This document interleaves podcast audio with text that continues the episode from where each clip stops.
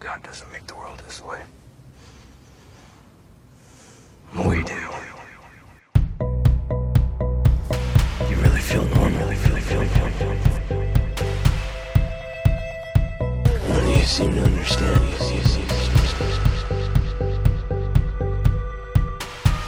I'm not locked in here with you. You're locked in here with me.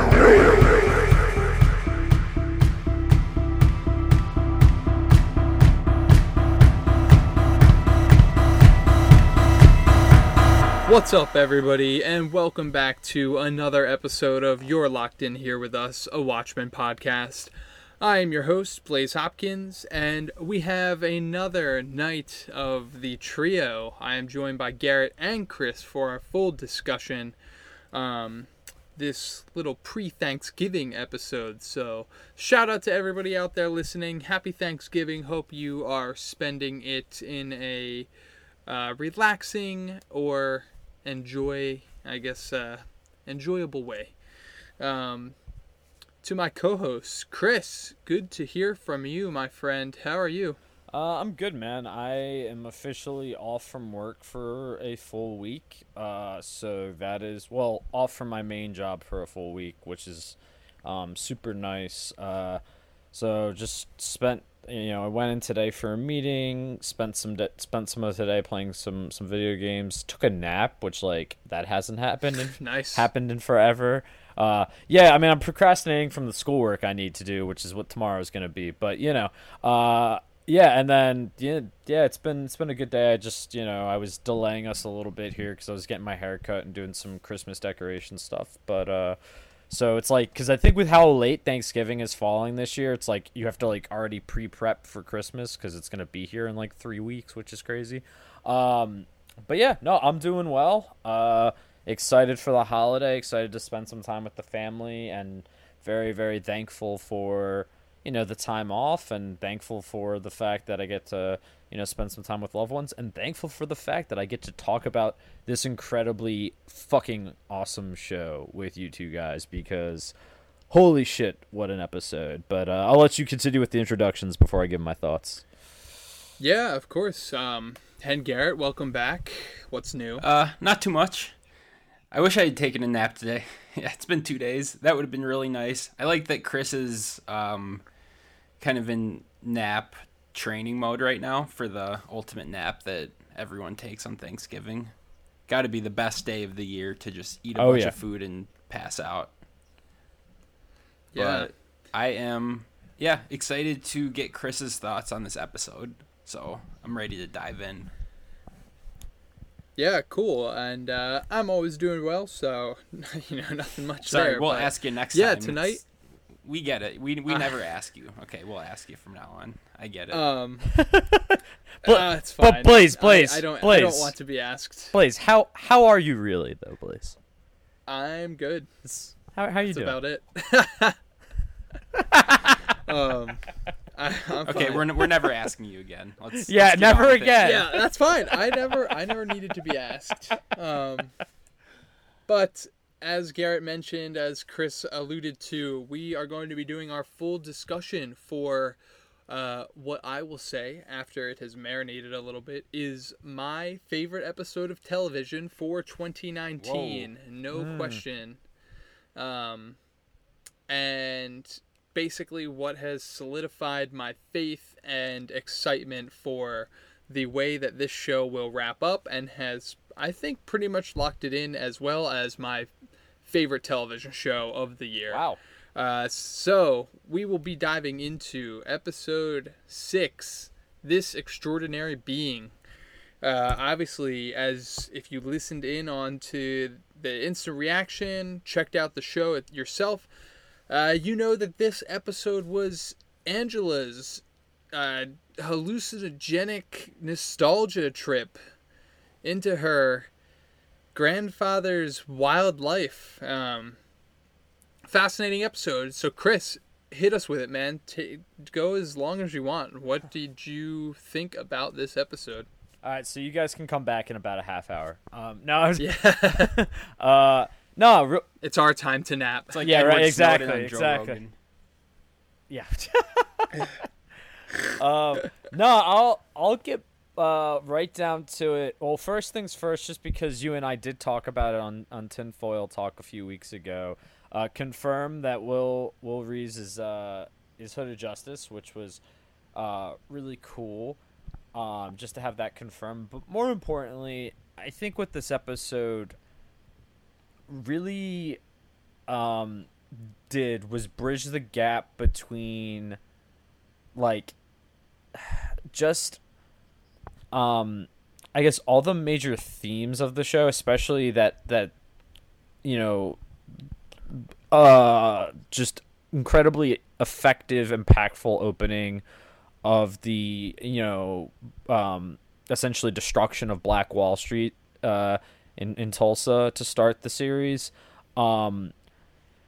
I mean, just the fact that they took this idea of being like something I never would have thought of being a superhero as a way to kind of protect and empower yourself from the racism and just horrible treatment you would face. I mean, and the fact that, I mean, God, I can't, like, the powerful moments, I know we'll get into probably a bunch of them, but, like, the fact that Will, you know, had to like, essentially whiteface his eyes, the area around his eyes, in order so that the rest of the Minutemen wouldn't be able to tell that he was black. Then he catches his son doing it.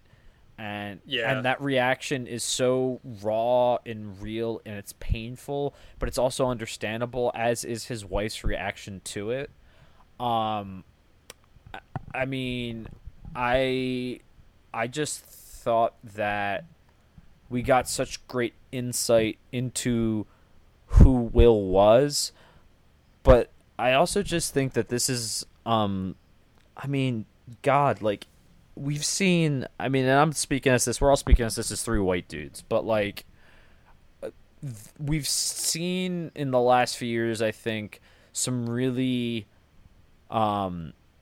honest, authentic and empowering stories about, both black men and black women.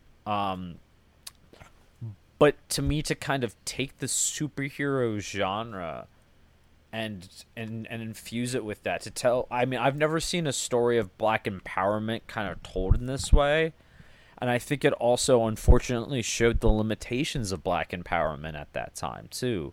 The fact that he Will couldn't really be a force for good as a cop, so he had to turn to this vigilante lifestyle, and what it cost him, but also what it gave him. And I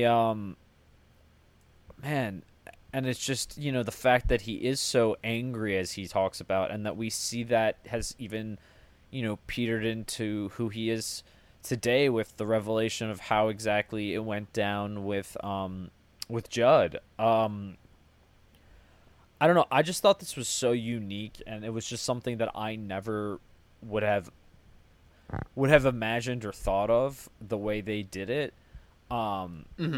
And I think it's just, it's another great take on a superhero story.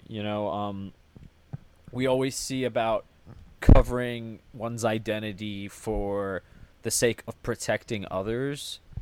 Like, I don't want my loved ones to get hurt. I don't want whatever. This is protecting one's identity for the sake of essentially being able to exist, right? Like, of being... Mm-hmm. And that is just so... It's so sad and just so tragic, but it's also really emotionally powerful and in some ways really empowering to watch. I think the fact that, Will was able to do this, despite what he had to give up in order to. So yeah, I just a really, and the fact that now it's, that it's kind of reflected now in what's happened in Tulsa, with the fact that cops have to wear masks because, that they're the ones being targeted now as a whole thing, cops in general, but like that his granddaughter is wearing a mask in a similar way to he was, and essentially the kind of cultural appropriation of the superhero in this world. Mm-hmm. Like, he's the one who starts it. He's the one who inspires the Minutemen. And then, does he ever get credit for that? No. He has to... He loses his power in a way because he has to play the role of the white hero. And goddamn, if that was not just the saddest thing. I just... how complex and just rich and compelling the story was, and the themes it did, and how it deepened Will's character. You know, I think I've aired out my frustrations with how he's been so much of an enigma this season.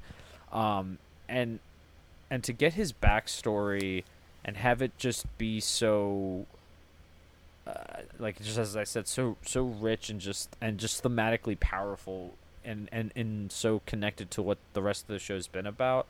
It exceeded my expectations in every way. And yeah, it's one of the best things I've seen on television so far this year. And I think as far as Damon Lindelof, I think I saw Alan Sepinwall say that in his review that it's one of the best hours of television Damon Lindelof's ever produced, you know, between Lost, between Leftovers, between Watchmen, and I'd agree with that. It was really something special, and I mean, we can get into the cinematography and the black and white, and how everything that evoked as well, and with the kind of intersperses of color from Will's mother playing the piano, and also how it's tied into the I can't remember the exact name of the movie, but the black sheriff story as well. But like, yeah, it just I was transfixed from moment one, and I know I feel like I've been saying that a lot with Watchmen, but this episode especially was yeah, it was just, again, more than I could have expected, imagined, or hoped for. I loved it.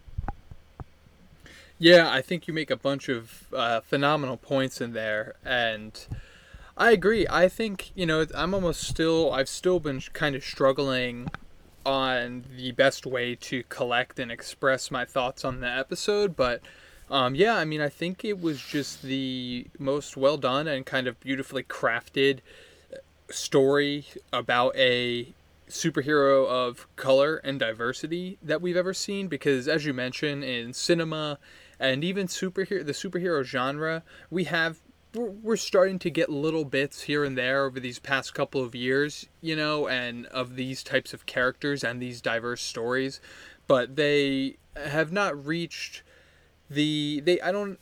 Black Panther obviously got a lot of respect being nominated for Best Picture and everything, but I still think just in terms of the volume of these stories, they aren't getting their due yet, and we're making those steps, but to be able to flip the script and turn this show into such an impactful story, superhero story that revolves around, you know, what it was like to experience being a black man who basically did everything he could within the law to empower himself and do the right thing, you know, and represent justice, and for that to still not be enough, no matter how hard he tried, like you said, to have to turn to, you know, creating an alternate persona was just, like, fascinating to watch. I mean, to see it executed within this time period is what, the more I think about the episode, is just, like, what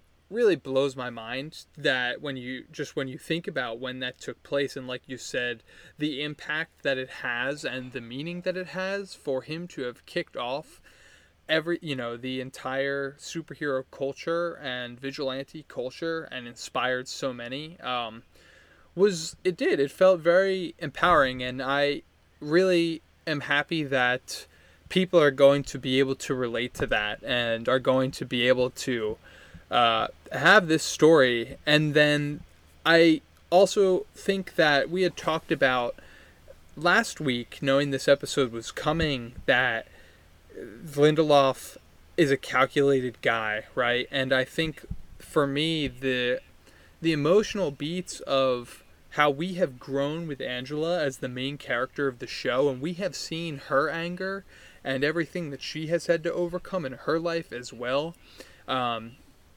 and to finally be hit with Will's entire backstory and just see how you know, similar they are and how much of the same stuff, while albeit not as nearly as bad as what Will went through, you know, Angela still deals with similar problems and things in her daily life. And for her to experience it firsthand, I think that is what really got me as well, was just like, damn, she's connecting with her grandfather on obviously such an intense level. But, you know, it kind of just, I came out of it being so pumped for what that will mean for her character going forward. And I loved that the episode took it right up to the confrontation between Will and Judd, just because, again, after she experiences all of that, to then, you know, we went from seeing Angela start this season being closer to a guy like Judd, obviously, you know, than her grandfather, who she didn't know existed, and then to kind of watch this mystery unfold from her perspective, being the leading detective on the case and the one really guiding us through all of the clues and everything, to kind of be able to come back to that scene and that entire situation between Will and Judd and sort of allow her to witness it once again with this newfound look on everything.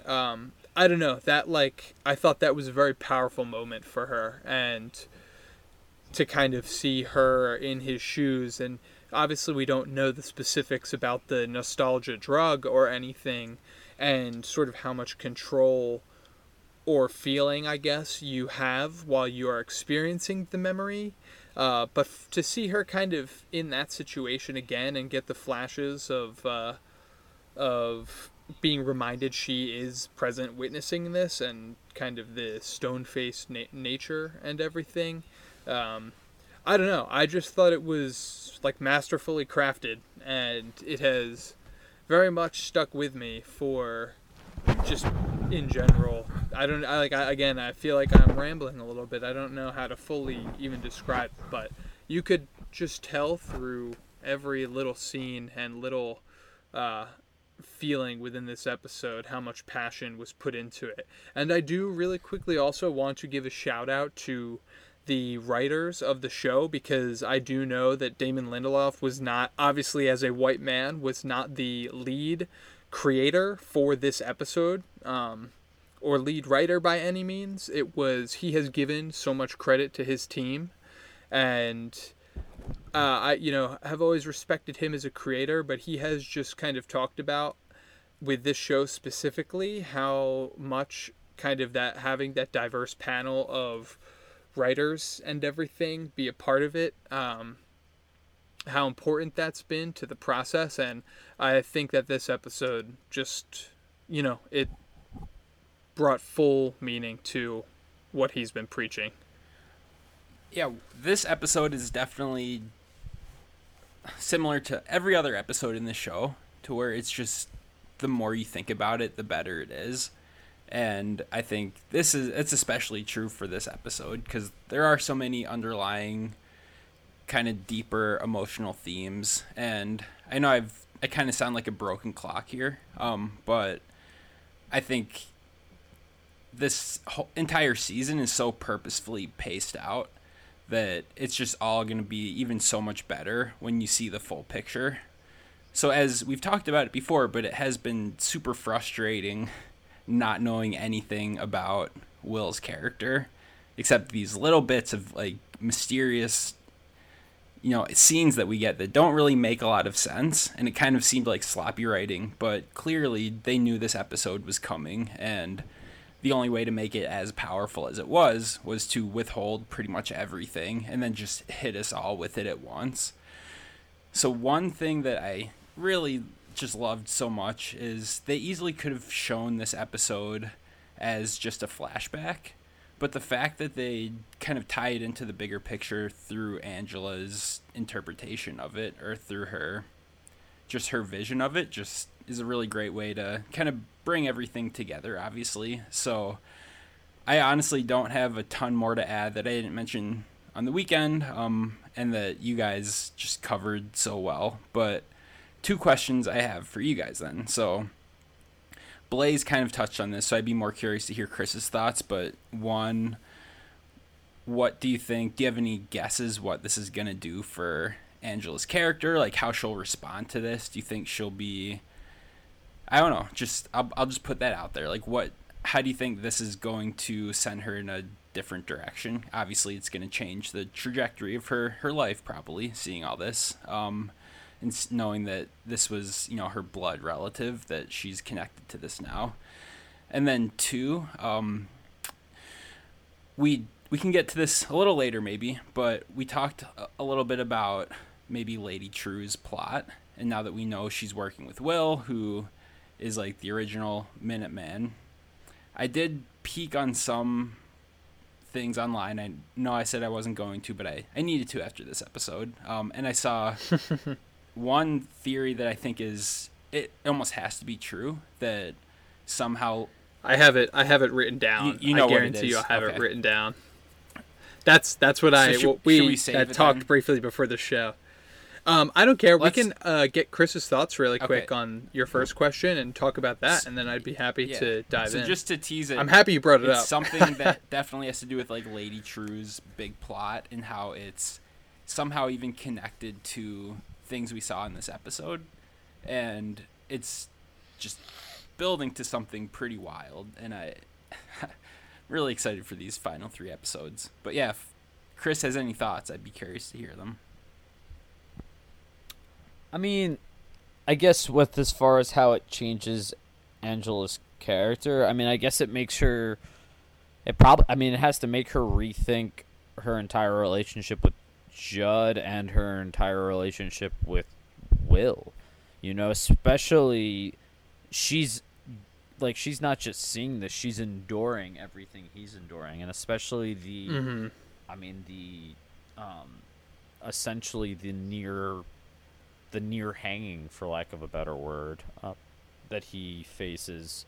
I mean, she endures that. So I think she's going to find a deeper emotional connection with him. I think she's going to be able to empathize more. And I think that, I mean, if anything, this is just going to cause her to say F you more to people like, you know, Keen. And if Looking Glass is still alive... like him, you know, because that kind of like, she's not going to buy into this whole they're trying to keep the peace BS, you know. I can see her just becoming more, almost for lack of a better word, more radical in response to this. Yeah,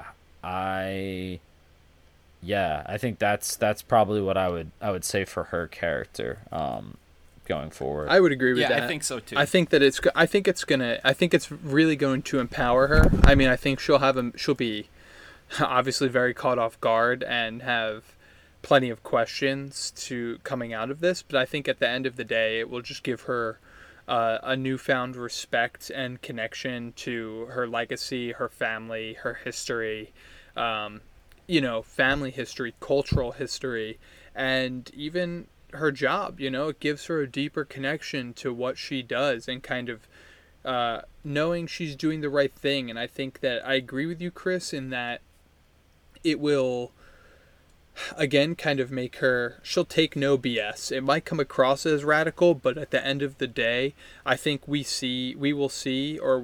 kind of seeing the defining moment in her go from a vigilante to a hero. That's probably the best way I would describe it. But, I think that... No, go ahead. You have to remember this is Watchmen, though, too. So I feel like she just can't be like a true, just pure hero, I think. So I think it has to kind of mirror the graphic novel in some way, that whatever... I kind of feel like she's going to team up with Will and Lady Trieu now, and... I have just some feeling that it's not going to be a fully pure plot that they're doing, and it could be more radical, and that could, who knows? I agree. Maybe she'll be on board with it, or maybe she'll be a hero in the sense that she'll initially think that there does need to be some more like radical action taken, like, but then maybe she'll come through at the end and realize that it's not the way things need to be. But I don't know. Sure, I absolutely expect a purely emotional reaction to her stance on everything going on, and do completely agree with you.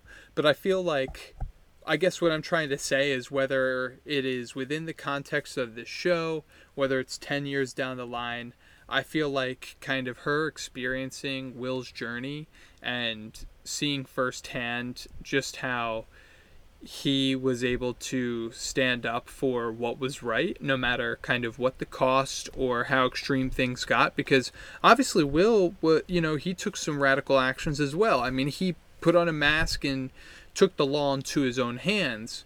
But at the end of the day, we can't argue with his decision making. It obviously was for the right things and the right reasons. And I just feel like at the end of the day, her getting that deep of a connection to, and such a personal connection to that, it will just always have her keeping in mind to stand up for what's right. I guess that's what I.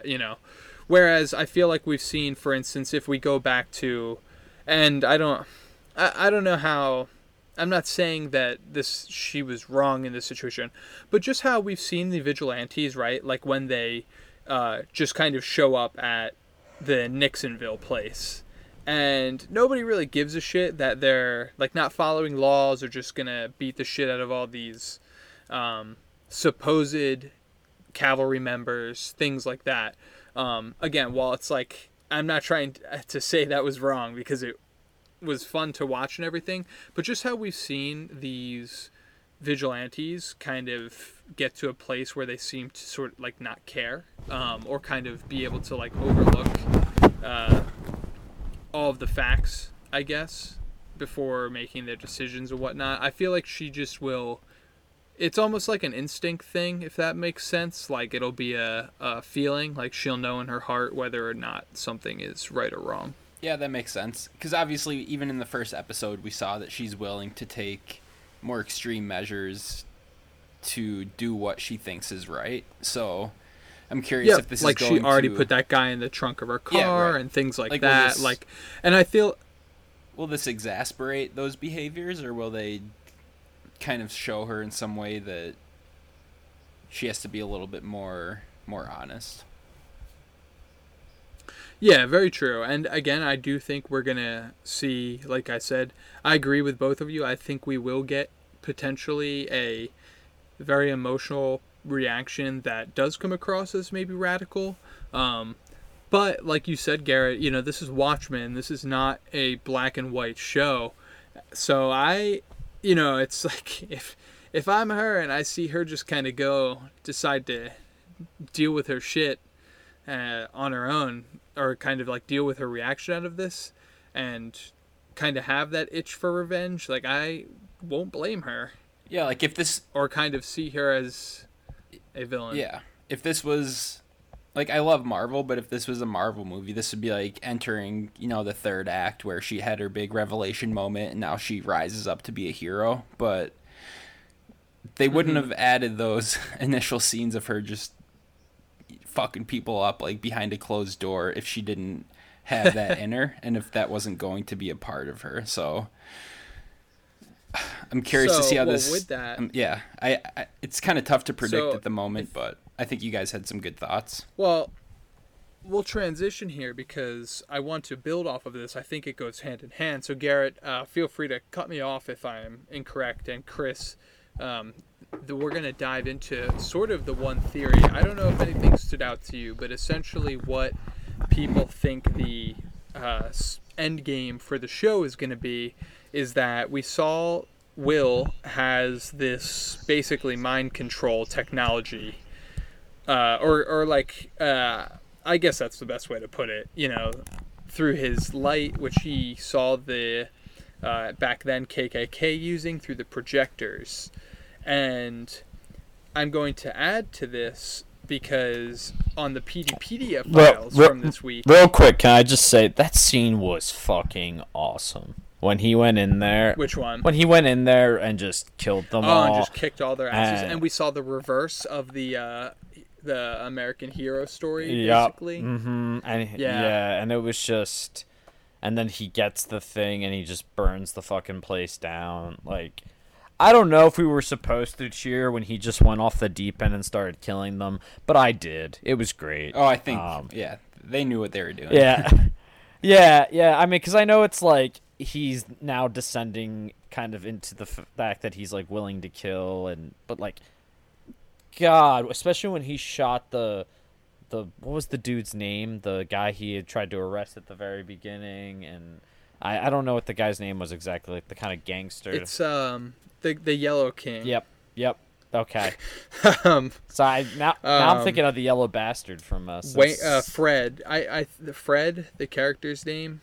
Yeah. Well, that's just when he shot him, I just was like, okay, this scene's gonna be great, and then he went in there and just like killed all the KKK. I agree. I think that it all leads up to kind of a phenomenal moment. Yeah.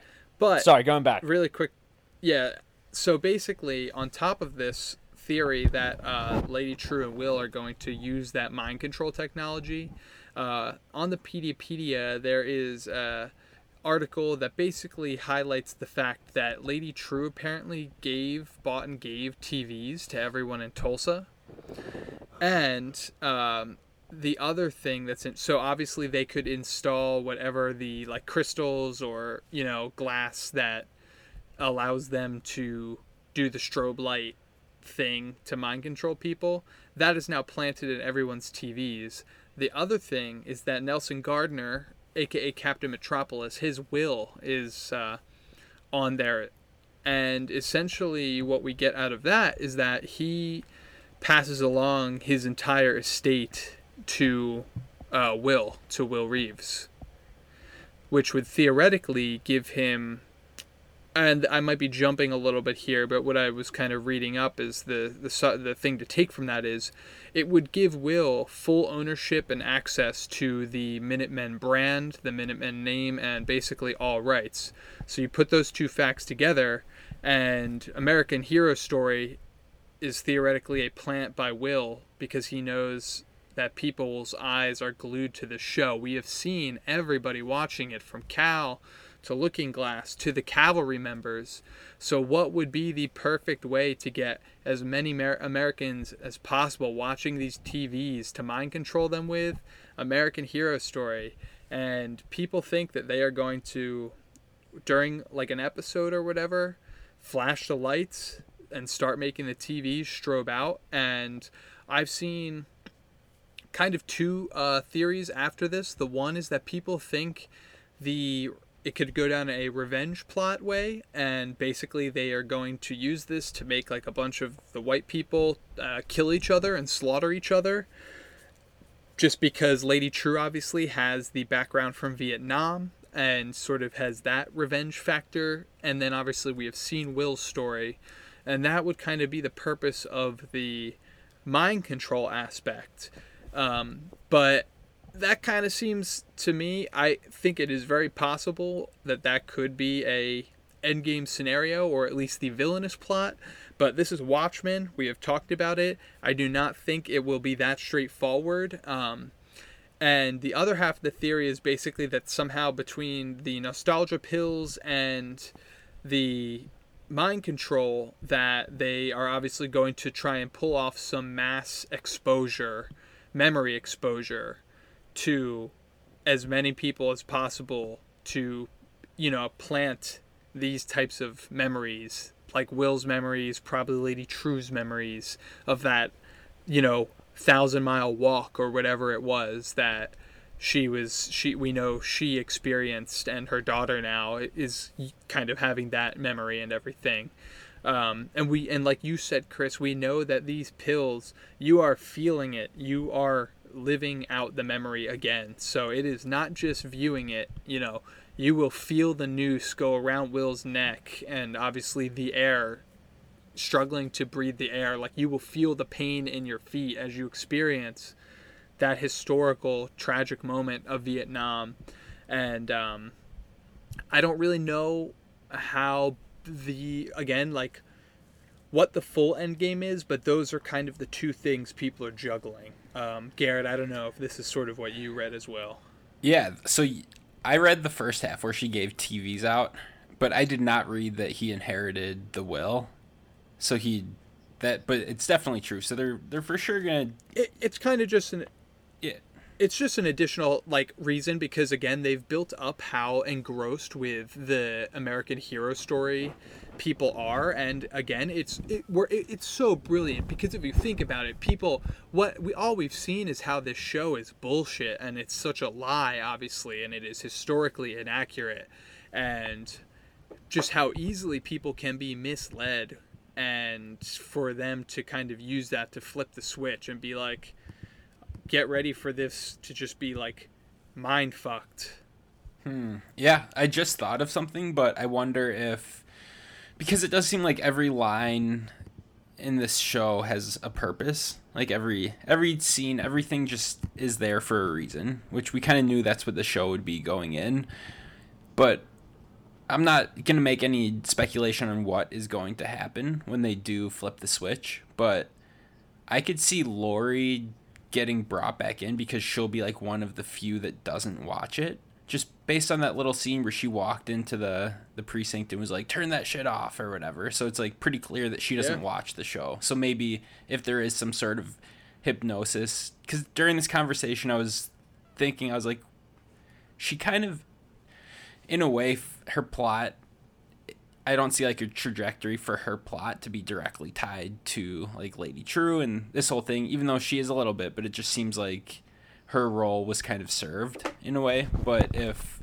she does somehow withstand the hypnosis and she's one of the few good people to do it, then she'll for sure have, well, and that would be her like redemption moment. Well, and I think that's where you're going to see the Angela and Lori team up, because again, I think I agree with you. I think that kind of the way my brain logically puts things together is that Angela will be, you know, brought into the loop about this plan that Will and Lady Trieu are planning to execute.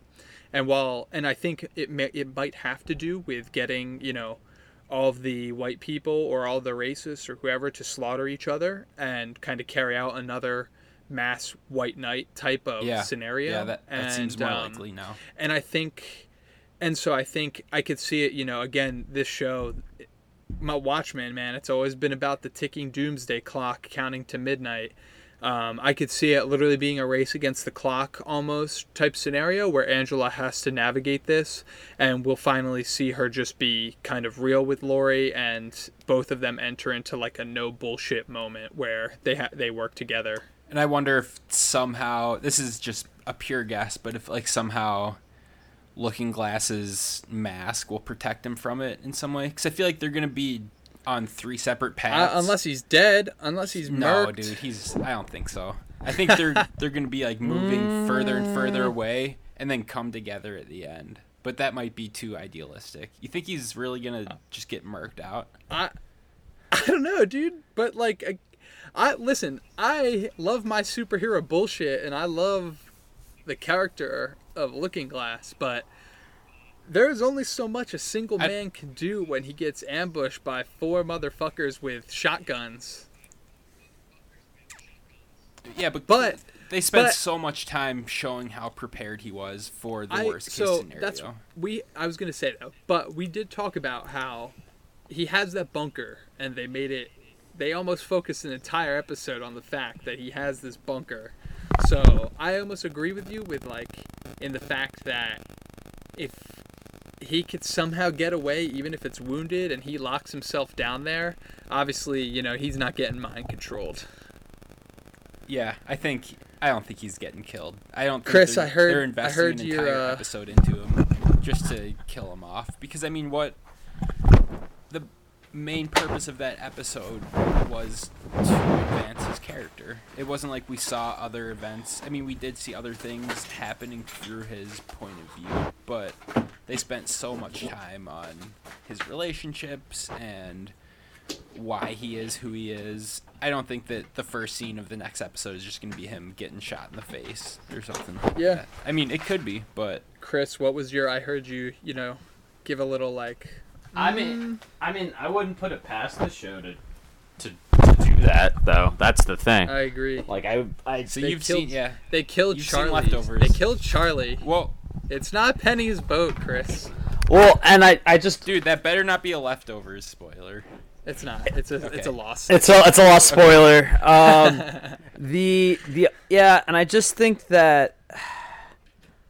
I mean, the other thing is like, I wonder, like, what role does he have in the story moving forward? Like, I don't know. I mean, does he get redemption? Because that's the other thing. I feel like it's almost... He's such a tragic character that it almost fits better if he does die. And, yeah, I could see that. And his last act is betraying Angela. Like, that would be fucked up. Yup. Yeah, exactly. I would not like that. Exactly. Welcome to a Damon Lindelof show. I was about to say, though, but that's like some of the Leftovers. Not everything's nice and tidy. It's just... And Lost, okay. And Lost, that's definitely the case. So it's like his death would serve more to the plot than him somehow surviving this thing and maybe I don't even know if making it, out of it. I don't even know if it would serve to the plot. I think it's just a tragic. It's almost like a tragic short story in a way of this guy who just never could get over the trauma of his past.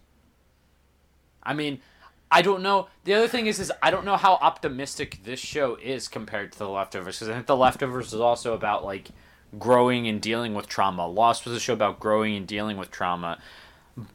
But is Watchmen that kind of show? I don't know yet. That's why I'm very like I'm really 50-50 on it. You know? Yeah. I think ultimately that's what it's building up to, cuz everything that all of the characters have experienced some pretty significant trauma. So I think unless it's just the darkest show of all time, then some of them are going to have to come out on the other end of it. But it doesn't mean all of them will. And if I had to choose between Angela or Looking Glass, who's going to make it to the end? Obviously, it's going to be Angela. But, I mean, you never know. Now that I've talked to you a little bit more, yeah, I could see him going. I don't want him to. I just... Yeah. I just don't think it's as, like, especially we didn't get an answer, and I don't know. Or maybe he's just, like, we don't see him until the finale or something like that. I don't know. But the fact, I feel like if he comes out, he comes out of his bunker to more slaughtered, like, cavalry bodies, just like he came out of the, Oh, God. But at this time, instead of freaking out, he... reacts. Starts dancing in their blood.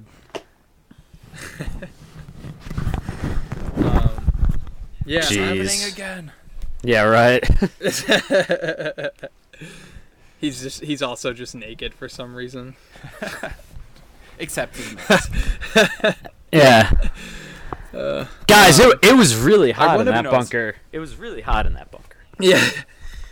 I want to really quickly, I found an article, just to kind of add a little context to things, I found an article from Decider from 2 days ago that is about, it's Lindelof just kind of commenting on the retcon of Hooded Justice from the graphic novel. And basically what people have been bringing up is that, as you kind of know, Chris, in the graphic novel, the original Night Owl, Hollis Mason, you know, you get passages from his book that he wrote called Under the Hood. And basically the driving idea about who Hooded Justice was, like what his identity was, came from this book.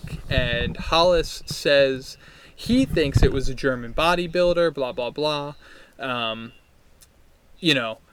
And basically, like, that's just his theory. That is not confirmed, but obviously that's what everybody just assumed was the case, because the way the story unfolds, like, they found this guy's body and things like that.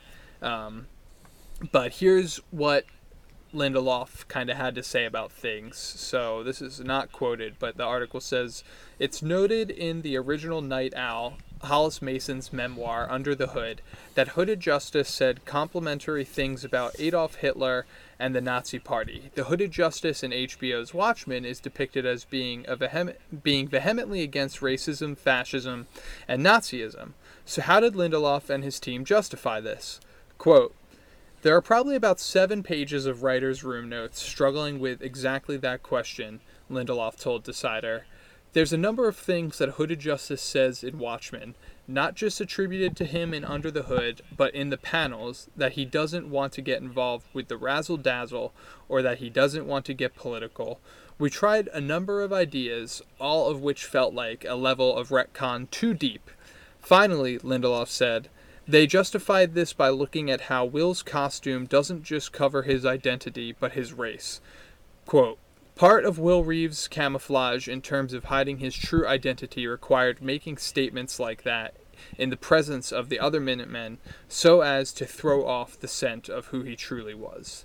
So just a little, I just wanted to provide that additional insight from the show's creator, obviously, and to me, it makes sense. I kind of never doubted or sort of thought that this decision was a leap by any means. I think I said to Garrett in our instant reaction that to me, this really just gives so much additional meaning and so much more meaning to the graphic novel now. For me, obviously, I know everybody will potentially like still hold them separate or whatever, but it takes a character who is really, you know, kind of, he is cool because you don't know anything about him, but the fact that they gave him such an impactful meaning, to me, it all makes sense, kind of, and I appreciate that he at least is willing to provide that additional insight. Yeah, and I agree, and I also think just, like, it just makes sense where you even see the noose around his neck, like the hood kind of taking back, and it being the black hood, kind of the taking back of what the clan's hood, but also of the hood that was thrown over him that night. And I mean, like you said, I don't think it was a bridge too far. And really, like, I think what makes, I'm trying to be careful with my words here, because like, so something like Black Panther's incredible, I think, because it is literally African royalty, right? Like, it is this idea of it's taking like the kind of it's giving that almost that royal power to the African people whose power was taken away from them, you know, go to the slave trade, just like, let's just say from right there, right? But with Hooded Justice, what I love is that he takes his, like, almost his worst moment in a way, like this moment where he literally was seconds away from death, and these white men were like, "Ha, we have the power to treat you this way, to kill you if we want," and he takes that most painful moment and uses it for his power, and so. I almost like that it's this untraditional form of power, that it's taking the pain and using the pain and the trauma and using it for something that is a symbol of something greater. And again, that kind of becomes commodified and appropriated with the Minutemen itself. But especially that first scene where Will saves the couple, that almost, you know, that kind of Batman-esque scene. And then obviously the connection with the, you know, the Action Comics that he sees the person reading with, you know, so the connection with Superman there. I do love that it's this idea of taking trauma, which and using it as a strength, because that's something that we see a lot in superhero stories. But this kind of deeply rooted racial pain, this deeply rooted racial trauma, is something that's really not just intrinsic for the show, but intrinsic to American history. And so to make Hooded Justice really, you know, Black Panther's an American hero, but he's from Wakanda, right? He's from Africa. but Will Reeves is an African-American hero, and I think that's something a little bit different. You know what I'm trying to say? Like, he's a fully American hero, and that, I think that means something. Potentially, I'm not saying it means something deeper, but I could see how potentially for some African Americans that could mean something even deeper to them. I definitely think it. Yeah, I think you're right. You're spot on there. Yeah. That's you kind of put it more elegantly and well spoken, but that's kind of what I was trying to communicate earlier in the episode. Was just, this episode, I think it holds so much meaning for that exact reason. Just that it is the impact it has of being an American story and him being an American hero is it says a lot. Mm-hmm. I know last episode I got just a little bit too hung up on if it was like a true retcon or if they were just tapping into like deep lore about who, the origins of Hooded Justice and that uniform. And I know that it, like, after reading about it a little bit, it was just a retcon, but it just seems too perfect. Like, how is that character just going to be like a Nazi or like a German bodybuilder? But this backstory just matches so perfectly that it's mind-blowing that they pulled it off. Honestly, it's pretty great. Yeah. No, I definitely get what you're saying. But yeah, I mean, this episode just had so much in general to unpack, and the other little details, I feel like we could go on for hours about it, and I'm excited as a fan to go dive into all of the little details that are present. I even just read one before we started recording this about how the scene when Will goes back into the precinct to ask, like, what the fuck, why did that dude I brought in just walk free, and as he's basically being told, like, to drop it and let it go, in the background there's like a obviously white cop arresting a black man, or like kind of, or like bringing him in obviously handcuffed, and it almost adding like insult to injury and everything. So I'm gonna have to rewatch this episode. There's just so much. Yeah. I don't know. I'm again at a loss for words because I feel like. Yeah, I had wish I had had the time to rewatch it before this podcast. I had meant to, and then just, obviously my nap got in the way. But no, in all seriousness, I was just been a crazy couple days. But the, I just think what this did so well was this is not an episode where I go, okay, and here's Will's backstory. Like, it's not a exposition episode. It told its own story, one that feels very original and true to the show, but also very true, I think, to true to the comic, and kind of answering and deepening that mythology. Mm-hmm.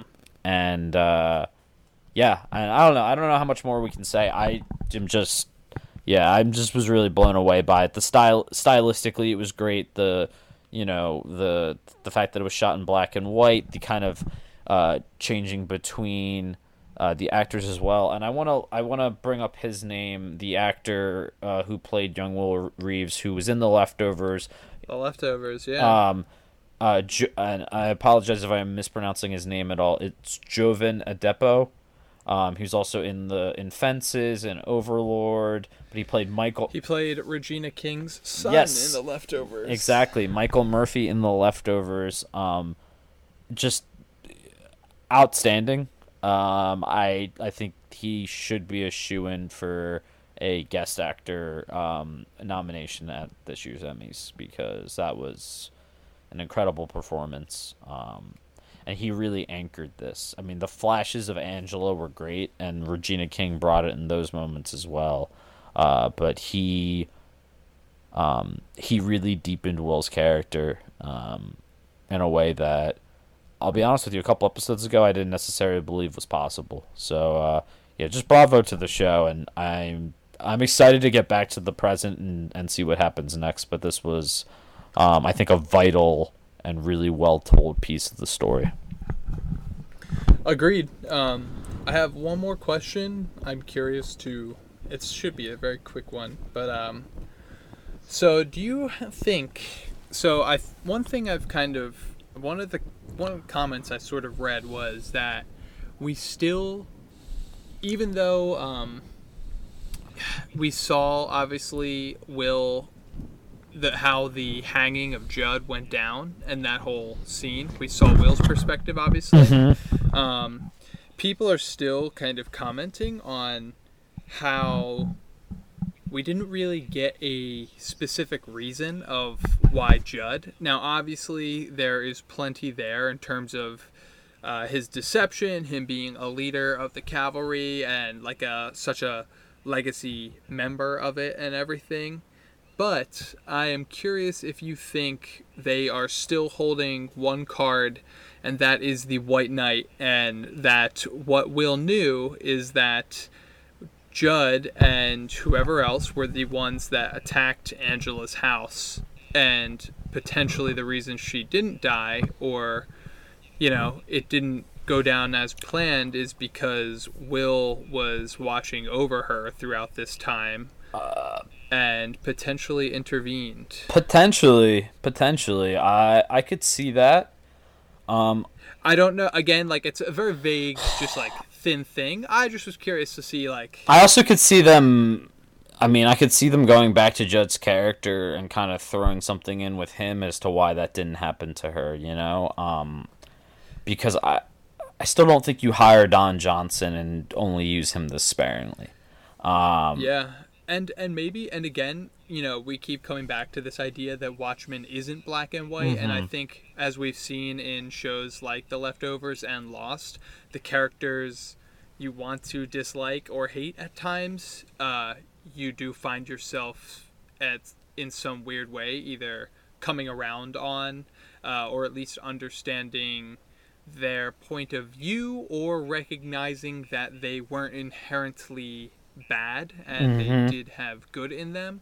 So I could also see it purely just being, again, while we know that this guy and his family have been involved in bad racist shit that did not deserve to be tolerated, that he himself was not purely or kind of 100% defined as a racist, or kind of as having these racist beliefs, and maybe it's that, again, sort of last sliver of look into his perspective. I mean, there's that interesting line where he says about it's like my legacy or whatever for his grandfather's. Yep.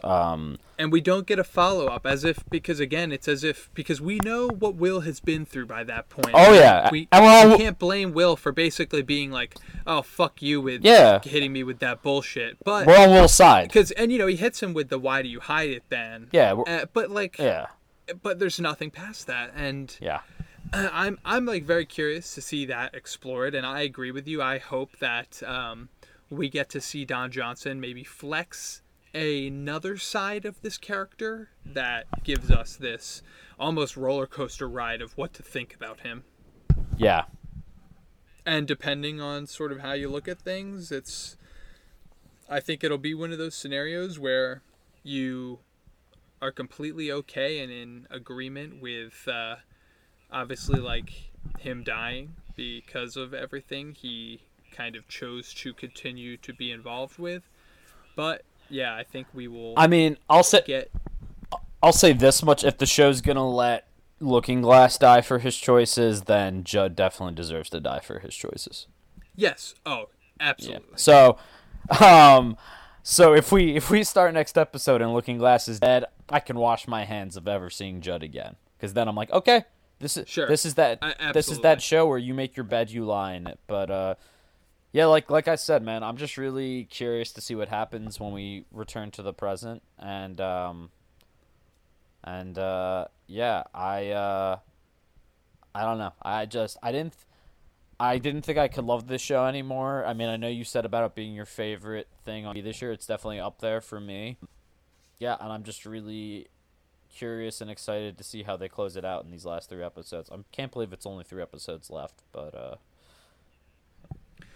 yeah, and just to your point really quickly to wrap things up, I agree with you. I mean, I think that's what I've learned in watching Damon Lindelof shows and just kind of how I look at these types of stories that focus on such bigger things is that, you know, you don't need an answer for everything, if that makes sense, and that's okay sometimes. And kind of, I think you just put it perfectly in terms of if they choose to go that route, like I don't feel I don't need any more answers if that's the route they choose to go, because they've given me enough to understand the reason that things played out the way they did. No, I get what you're saying. I agree with you there. So I'm excited. No, I agree with you. I'm 100% with you there on the not necessarily needing answers, and I'd like it just purely because I enjoy the show so much and like the, strange way they like to kind of tell the story and have new information present itself and everything. But again, that's kind of the beauty with how this man, Damon Lindelof, tackles these big questions. Yeah, I agree with you. I, honestly, in Damon and his writers, I trust at this point.